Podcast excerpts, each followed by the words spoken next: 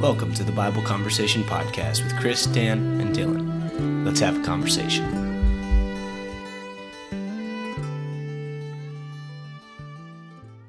Welcome to another episode of Bible Conversations. Uh, today, Dan is uh, is not with us right now, but Dylan and I, being uh, kind of sports fanatics in a sense, I don't follow it nearly as closely as he does, but uh, I, I am, I guess, I am enjoying right now what's going on with the NBA Finals and the mm-hmm. fact that football season has started and yeah. uh, baseball is, is pretty much come to an end. Hockey. Baseball's just now starting their playoffs. That's what I said. and uh, I don't follow it as closely, but I do enjoy. I do enjoy reading about it. I know the Dallas Stars just uh, unfortunately lost in Game yeah. Five, yeah. but um, but you know we. I grew up playing sports. I grew up that was my thing, and um, I spent more hours playing sports than probably most other things that I did, almost almost probably including school. Um, but uh, it's a huge part of my life, and you know I think the reason that we're wanting to talk about sports is not to talk about the Stars or the Mavericks or the Cowboys or the Rangers, but really to talk about the discipline that's required within those sports and also the team aspect of it and how it how it can relate to Christianity and how we can take those ideas into our lives. Dylan, you... yeah, there's a there's a lot of things that um, that we do in our walk with Christ. There's a lot of um, discipline that we need to have spiritually speaking. There's a lot of things that we work together as um, as a family, as a body of Christ, that is really similar to the way that that teams work together to accomplish a common goal. Mm-hmm. Um, and so, like Chris was saying, we just want to take um, a, a, few minutes to, to kind of talk about these analogies and and you know use the things that we're passionate about and, and tie them back to Christ. yeah. You know, when you look at let's let's take the the guy right now who is probably the most famous athlete today. It's LeBron James.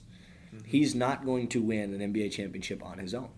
Nope. He has to have a team. Yep. And, and, he's tried to win it on his own. He's tried to win it on his own. That's why he's lost so many. and I mean, you look at Michael Jordan. Right? Yeah. Michael Jordan, arguably, and honestly, in my mind, the greatest basketball player ever. But he couldn't do it on his own. He couldn't do it on his own. Yeah, he needed Pippen. He needed he needed Scottie Pippen. He needed yeah. I mean he needed he needed other people to to help him and to bring him up and to build him up and to push him further and you know with with regards to our faith, I think that's the case. Mm-hmm. You know, we sure we can be Christians on our own, but we're not going to be successful Christians on our own. Mm-hmm. We're not going to be able to you know genuinely hold the faith the way that we are called to if we're doing it without any help, without anybody around us. Yeah. Yeah, it, I mean, just like you're saying, if if we try to to walk this uh, journey of, of faith alone, then we're gonna stumble way more times than we would if we're walking with somebody else. Um, Hundred percent. You know, I, I, think I mentioned it a few weeks ago. Uh, this quote that I heard talking about faith, that um, that faith isn't the destination, faith is the journey. Mm-hmm. Um, and so many times when when we find folks trying to walk their their Christian walk along their own is because they they see faith as the destination. Yeah. They they say, okay, I, have been immersed in Christ. I've I've given Him my life, and they think they've made the destination of faith. But really, faith is the journey, and until we realize that, until we accept that, um, then we're going to have a really hard time along that journey. yeah. So I'm going to kind of ask you a question, and, and I know you've got a couple verses that you're wanting to share, so I hope this will kind of lead into it you know, as we look at the the whole goal with professional sports is to become the champion, right? Become yeah. the world champion, the yeah.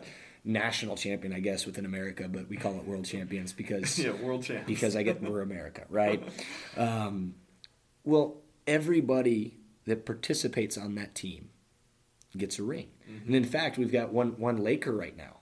He's currently on the Lakers team. Yeah, no Dion matter Waiters. Dion Waiters, no matter what happens, he's going to get a ring because he participated and helped with both teams. Yeah, he's, he started the season with the Heat um, and is now playing on the Lakers after going over there halfway through the season. So, yeah, he's going to get a ring because he supported both teams along the way. So, how does that, how does the idea of everybody getting a ring, how does that relate to our spiritual walk with, with the church? Well, I think it's really cool because when you um, look at, let, us give, for example, the Lakers. When, when you look at them, is LeBron James just as important as some of the guys that sit on the bench, well, some people would argue and say, well, no, he's more important. But if he doesn't have that supporting cast, if you will, like well, like we were just saying, he's not going to be able to win it on his own. Yeah. No, no matter how good he is. And so I, I want to take us to um, to a verse in in First Corinthians, um, First Corinthians chapter twelve, and and as we're thinking about, you know, are some more important than others? Are are some roles that we play in in this family in this body of Christ more important than others? Um, as we as we think about that, I want to read this for us. First Corinthians chapter twelve, um, starting in verse. Um, where where do I want to start? One second, I lost my place. You're good. I mean, you could honestly start in 12. You could start in. I'd start in 12. Yeah, let, us start in 12. Uh, 1 Corinthians 12 12. For just as the body is one and has many members, and all the members of the body, though many, are one body, so it is with Christ. For in one spirit we are all baptized into one body, Jews or Greeks, slaves or free, we are all made to drink of one spirit. For the body does not consist of one member, but of many. If the foot should say, Because I am not a hand, I do not belong to the body, that would not make it any less part of the body. And if the ear should say, Because I am not an eye, I do not belong to the body, that would not make it any less part of the body. If the whole body were an eye, where would the sense of hearing? Or where would be the sense of hearing? If the whole body were an ear, where would be the sense of smell? But as it is, God arranged the members in the body, each one of them as he chose. If all were a single member, where would the body be? As it is, there are many parts, yet one body. Now that just that shows it works together. And you know, just as we're using the the examples of sports, Yeah. um, Paul uses the example of of our bodies, our physical bodies, showing that your body doesn't work together unless it has these different parts. Yeah. Well, and in verse 21, following right after that, the eye cannot say to the hand, I have no need of you, nor again the head to the feet, I have no need of you. On the contrary, the parts of the body that seem to be weaker are indispensable. You know, mm-hmm. whereas you look at professional sports, right? This is a very broad analogy, Yeah. right? You look at professional sports, and you can definitely make the argument that LeBron James is much more of much more value than the you know bench player that, that doesn't see a minute of play. Which is why the owners pay him so much more money. Exactly. but as we look at the body of Christ, the body of Christ is different than a professional sports team. Mm-hmm. I think the, the, the analogy stays the same, yeah. right? But but every single person that is a part of the body of Christ is crucial to the body of Christ. As Paul said, it are indispensable. Indispensable. You know, we we don't realize how important somebody is sometimes until they're gone. Exactly. You know, uh, we, we, we kind of realize that at times with loved ones. Um, you know, you, do, you never know how much you love someone until they're gone. I was about to say the, the same analogy works for your physical family too. Mm-hmm. Um, you know how how many times do you get together um, around holidays or any other time you're with your family and and one year you know one of your cousins or aunts or uncles or grandma or grandparents you know aren't able to make it for a certain reason. You kind of realize the difference that it is when they're not there. And, the, and, and how much more so in the body of Christ. Exactly. Right, Yeah, we're- because we're- we're supposed to be together weekly. Weekly and, and, and honestly, as as we have need, right? Yeah, All the time. even more than weekly, Yeah. honestly. Yeah. Definitely should be more more than weekly. And it's you know, we we don't realize how much sometimes people make an impact in our lives Mm-hmm. until they're no longer able to. And um, you know, more so than that, we don't realize how somebody may be ministering to people until they, they are no longer able to do that. And all of a sudden there's a huge ministry to fill and we're like, well, they were they were doing that? Yeah. everything that people do, every, everything that people do within the body of Christ is just, it's important. Yeah. And now on the on the flip side of that, as far as you know, we don't realize how crucial people are to our lives until we're missing them. Um, that that's kind of like saying, you know, you, an eye, a, a hand can't say to the feet, "I don't need have any need of you." Yeah. But on the opposite end of that, others don't realize, um, or or you may not realize how.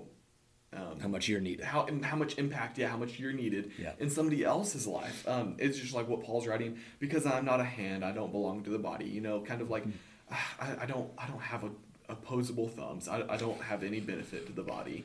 Um, and yet, sorry, Chris is uh, playing with his thumb since I made that comment. Um, and yet, you know, every part is still crucial. Yeah. Uh, and so you may not know the impact that you have in somebody else's life. Yeah. Um, so That's um, just the idea of being together, being unified, being one is, Yeah. is huge. And uh, did you have anything else you wanted to share before I? I've got a couple verses I want to share. Yeah, I, I got one more thing to, to add to this before you take us to another analogy that we can get from sports. But, um, you know, as we were talking a few weeks ago with Corey, um, we were talking about how he's stood on the shoulders of giants and, and Yeah. the reason that he has um, been the, the giant of faith that he is today so that we can stand on his shoulders is because of the giants that he's had in his life. You know, one Yeah. thing that I heard when I was in college is that every single person needs a Paul, needs a Barnabas, and needs a Timothy. Yeah. Every single person needs a Paul, somebody to look up to, somebody that is a giant in the faith that you can stand on their shoulders.